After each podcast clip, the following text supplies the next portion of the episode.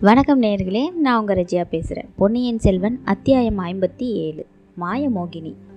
ஆரம்பத்திலிருந்தே அவ்வளவா அனுதாபம் ஒன்றும் இல்லாமல் கரிகாலனுடைய கதையை கேட்டுக்கிட்டு இருந்தான் பார்த்திபன். ஆனால் இப்போது அவனுடைய நெஞ்சு கொஞ்சமாக உருகி தன்னுடைய கண்கள்லன்னு இரண்டு துளி கண்ணீர் துளிர்ந்து வந்துச்சு. அதை அவன் தொடச்சிக்கிட்டான். அரசே ஒரு பெண்ணோட பேரில் ஏற்பட்ட காதல்னால இப்படிப்பட்ட துன்பம் உண்டாகும்னு நான் கனவிலும் கருதலை. இளவரசு பட்டாபிஷேகம் நடந்த அன்னைக்கு இப்படி ஒரு அனுபவம் உங்களுக்கு நேர்ந்ததுன்னு எங்கள் யாருக்குமே தெரியாது. அதனால் நாங்கள் மனசோர்வோடு நீங்கள் இருக்கிறத பார்த்து ஆச்சரியப்பட்டோம். அதனால தான் என்னவெல்லாமோ பரிகாச பேச்சுகளை பேசி உங்களை சந்தோஷப்படுத்த முயற்சி பண்ணினோம். அதெல்லாம் இப்போ எனக்கு நல்ல நினைவு இருக்குது அப்படின்னு சொன்னான் பார்த்திபன். ஆ ஆமாம் நீங்கள் எல்லாம் பரிகாச பேச்சு பேசிக்கிட்டு தான் இருந்தீங்க. என்னை உற்சாகப்படுத்த பார்த்தீங்க. அது எனக்கு நல்லா தெரியும். என்னுடைய ஆட்சி காலத்தில் நான் செய்ய போகும் மகத்தான காரியங்களை பற்றி பேசுனீங்க. இலங்கையிலிருந்து இமயம் வரையில் சோழ சாம்ராஜ்யத்தை அன்றைக்கு தினமே விஸ்தரித்து விட்டீர்கள். இன்னும் கடல் கடந்து சென்று ராஜ்யங்களை கைப்பற்றினீர்கள். அந்த பேச்செல்லாம் எனக்கு இன்னும் ஞாபகம் இருக்கிறது. அவ்வளவும் எனக்கு எவ்வளவு துன்பம் அளித்தது அப்படிங்கிறதும் நினைவிருக்கு. அதுக்கப்புறமா ஒரு நாள் என்னை நந்தினி பலுவூர் அரண்மனைக்கு கூப்பிட்டு அனுப்பினான். போகலாமா வேணாவா? அப்படின்னு எனக்கு மனசில் ஒரே போராட்டமாக இருந்துச்சு. கடைசியில் போகிறது தான் அப்படின்னு முடிவு செஞ்சேன். பல விஷயங்களில் எனக்கு தோன்றியிருந்த சந்தேகங்களை அவளை கேட்டு தான் நான் தெரிஞ்சுக்கணும் அப்படின்னு எனக்கு தோணுச்சு. அவளுடைய பிறப்போட உண்மையை தெரிஞ்சு கொள்ள விரும்பினேன். பிறகு அந்த புறத்தில் என் தந்தை அன்னைக்கு மூர்ச்சை அடைந்து விழறதுக்கும் அங்கே நந்தினியை அவர் அகஸ்மாத்தமாக கண்டதற்கும் ஏதாவது சம்பந்தம் இருக்குமோ? அப்படின்ற சந்தேகம் கூட என்னுடைய மனசில் தோன்றுச்சு. அன்றைய தினம் சக்கரவர்த்திக்கு ரொம்ப சீக்கிரமே மூர்ச்சை தெளிந்துருச்சு.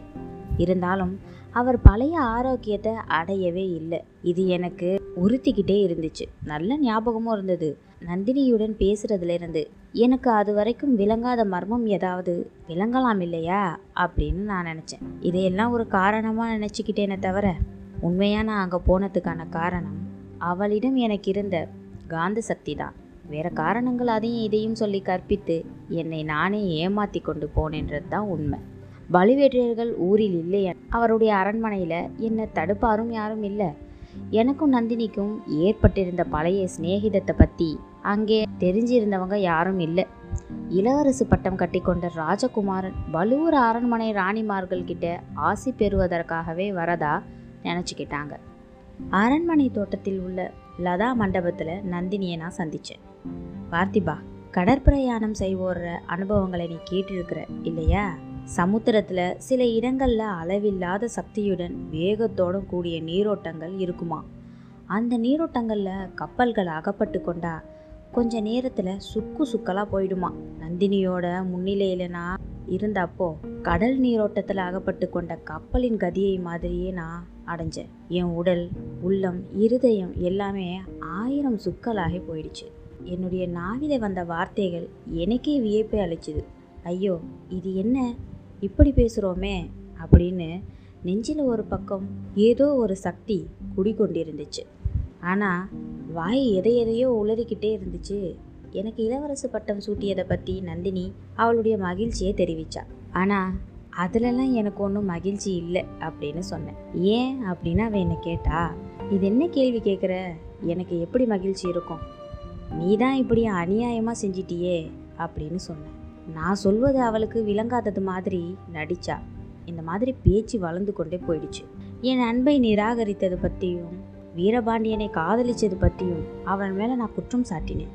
கிழவர் பழுவேற்றையரை மணந்தது பற்றியும் குத்தலாக பேசினேன். இளவரசே முதலில் தாங்கள் என் காதலை கொன்றீர்கள். பிறகு என்னை காதலித்தவனை என் கண் முன்னாலே கொன்றீர்கள். என்னையும் கொன்றால் ஒழிய உங்களுடைய மனம் திருப்தி அடையாது போல் இருக்கிறதே. நான் உயிரோடு இருக்கிறதே உங்களுக்கு பிடிக்கவில்லை. நல்லது தான் என்னையும் கொன்று தங்கள் விருப்பத்தை பூர்த்தி செஞ்சு கொள்ளுங்களேன். அப்படின்னு சொல்லி தன்னுடைய இடுப்பில் செருகி இருந்த சிறிய கத்தியை எடுத்து நீட்டினான். நான் ஏன் உன்னை கொள்கிறேன் நீ இல்லையா என்னை உயிரோட வதைத்து கொண்டிருக்கிறாய்? அப்படின்னு சொன்னேன். கடைசியில் இப்போது நினச்சி பார்த்தாலும் வெக்கம் தருகிற வார்த்தைகளை என் வாய் அப்போ சொல்லிடுச்சு. இன்னமும் கூட மோசம் ஒன்றும் நேர்ந்துடல. ஒரு வார்த்தை சொல்லு. இந்த கிழவனை விட்டு விட்டு வந்து விடுறதா சொல்லு. உனக்காக நான் இந்த ராஜ்யத்தை விட்டு வந்து விடுறேன். இருவரும் கப்பல் ஏறி கடல் கடந்து தூர தேசத்துக்கு போய் விடலாம். என்ன சொல்கிற அப்படின்னு கேட்டுட்டேன். நந்தினி அதை கேட்டு பயங்கரமாக சிரிச்சா. அதை நினச்சா இப்போ கூட எனக்கு ரோமம் சிலிர்க்குது. கடல் கடந்து தூர தேசத்துக்கு போய் நாம் என்ன செய்கிறது? என்ன சொல்ல நீங்கள் வரீங்க? விறகு வெட்டி பிழைக்கவா? இல்லை வாழைத்தோட்டம் போட்டு பிழைக்கவா? அப்படின்னு கேட்டா. அதெல்லாம் உனக்கு பிடிக்காது தான் அர்ச்சகர் வீட்டில் வளர்ந்தவர் பழுவூர் ராணி ஆகிவிட்டா இல்லையா? அப்படின்னு நான் சொன்னேன். ஆமாம் இதோட திருப்தி அடையிறதா எனக்கு ஒன்றும் என்ன இல்லை. சோழ சாம்ராஜ்யத்தின் சிம்மாசனத்தில் சக்கரவர்த்தினியாக வீற்றிருப்பதாக உத்தேசம். தங்களுக்கு இஷ்டம் இருந்தால் சொல்லுங்க. பழுவேற்றையர் இருவரையும் கொன்றுவிட்டு சுந்தர சோழரை சிறையில் அடைத்துவிட்டு சக்கரவர்த்தியாக என்னை தங்கள் பட்ட மகிழ்ச்சியாக்கி கொள்கிறதா இருந்தால் சொல்லுங்கள் என்றாள். ஐயோ என்ன பயங்கரமான வார்த்தைகளை சொல்கிறாய்? அப்படின்னு கேட்டேன். காயமடைந்து படுத்து கிடந்த பாண்டியனை என் கண் முன்னால் கொன்றது பயங்கரமான காரியம் இல்லையா என்று நந்தினி கேட்டாள். இதனாலேயே என் குரோதமும் கொழுந்து விடத் தொடங்கிடுச்சு. ஏதேதோ வெறி கொண்ட வார்த்தைகளை உளறி அவளை நிந்தித்து விட்டு கிளம்பினேன். அப்போதும் அவள் என்னை விடவில்லை. இளவரசே எப்போதாவது தங்களுடைய மனதை மாற்றிக்கொண்டால் என்னிடம் திரும்பி வாருங்கள். என்னை சக்கரவர்த்தினி ஆக்கி கொள்ள உங்களுடைய மனம் இடம் கொடுக்கும்போது வாருங்கள் அப்படின்னு சொல்லிட்டான் அன்னைக்கு அவளை விட்டு பிரிஞ்சவன் தான் பிறகு அவளை பார்க்கவே இல்லை. இதையெல்லாம் கேட்டு பயங்கரமும் திகைப்பும் அடைஞ்ச பார்த்திவேந்திரன் அரசே இப்படியும் ஒரு ராட்சசி உலகில் இருக்க முடியுமா? அவளை நீங்கள் மறுபடி சந்திக்காததே நல்லதாக போயிடுச்சு அப்படின்னு சொல்லி ஒரு பெரிய மூச்சு விட்டான். அவளை நான் போய் பார்க்கவே இல்லை. இதெல்லாம் சரிதான். ஆனால் அவள் என்னை விட்டபாடில்லை பல்லவா இரவும் பகலும் என்னை சுற்றி சுற்றி வந்து என்னை வதைக்கிறாள். பகலில் நினைவிலே வருகிறாள் இரவிலே கனவிலே வருகிறாள். ஒரு சமயம் முகத்தின் மோகன புன்னகையுடன் என்னை கட்டி அணைத்து முத்தம் கொடுக்க வருகிறாள். இன்னொரு சமயம் கையில் கூரிய கத்தியுடன் என்னை குத்தி கொள்ள வருகிறாள். ஒரு சமயம் கண்களில் கண்ணீர் பெருகி விம்மி கொண்டு வருகிறாள் வேறொரு சமயம் தலைவிரி கோலமாக கன்னங்களை கைவிரல்களினால் பிராண்டி கொண்டு அலறி அழுது கொண்டும் வருகிறாள்.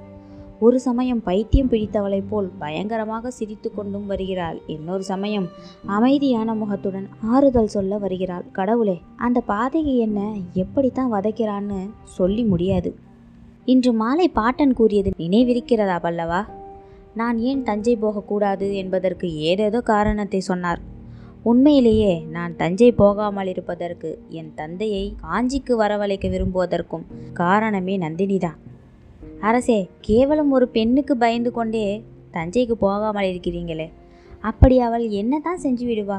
வஞ்சனையாக விஷம் வைத்து தங்களை கொன்று விடுவாள் என்று அஞ்சுகிறீர்களா? இல்லை பார்த்திபா இல்லை. இன்னமும் என்னை நீ நன்றாக புரிந்து கொள்ளவில்லை. அவள் என்னை கொன்று விடுவாள் என்பதற்காகவெல்லாம் நான் அஞ்சவே இல்லை. அவளுடைய இஷ்டப்படி என்னை செய்ய வைத்து விடுவாளோ அப்படின்னு தான் பயப்படுறேன். உன் தந்தையை சிறையில் போடு. உன் தங்கையை நாட்டை விட்டு துரத்து.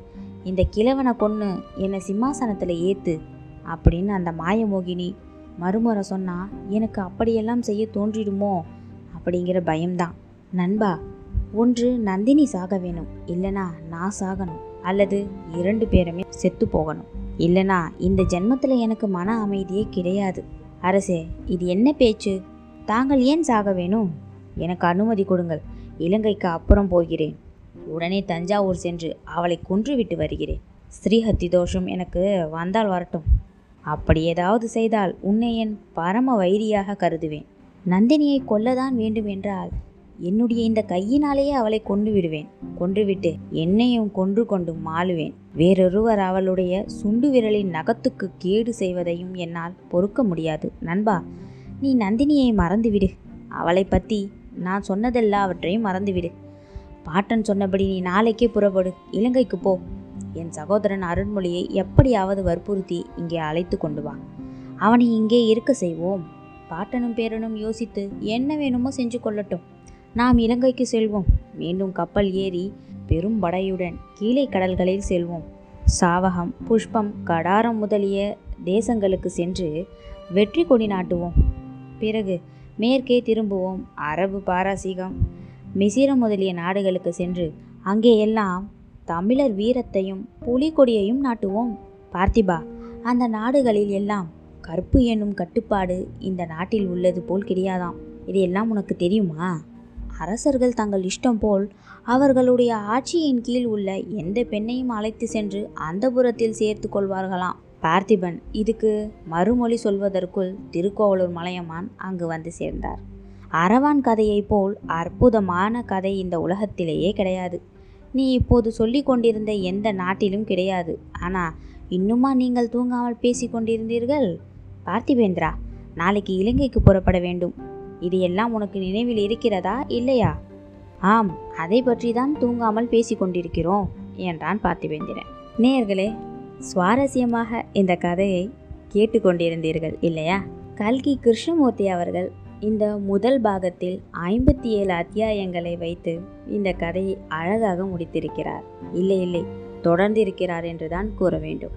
நீங்கள் தொடர்ந்து கதையை கேட்க வேண்டுமென்றால் பொன்னியின் செல்வன் இரண்டாவது பாகத்தில் கேட்கலாம். நேயர்களே பொன்னியின் செல்வன் இரண்டாவது பாகத்தை பற்றின கருத்துக்களை எனக்கு தெரியப்படுத்துங்கள். நேரம் இருந்தால் அடுத்த பாகத்தில் தொடர்ந்து சந்திப்போம். அழகாகவும் அருமையாகவும் சுவாரஸ்யமாகவும் சென்ற பொன்னியின் செல்வனுக்கு அதை கேட்ட உங்களுக்கும் மிக்க நன்றிகள். வணக்கம் நேர்களே நான் உங்கள் ரஜியா.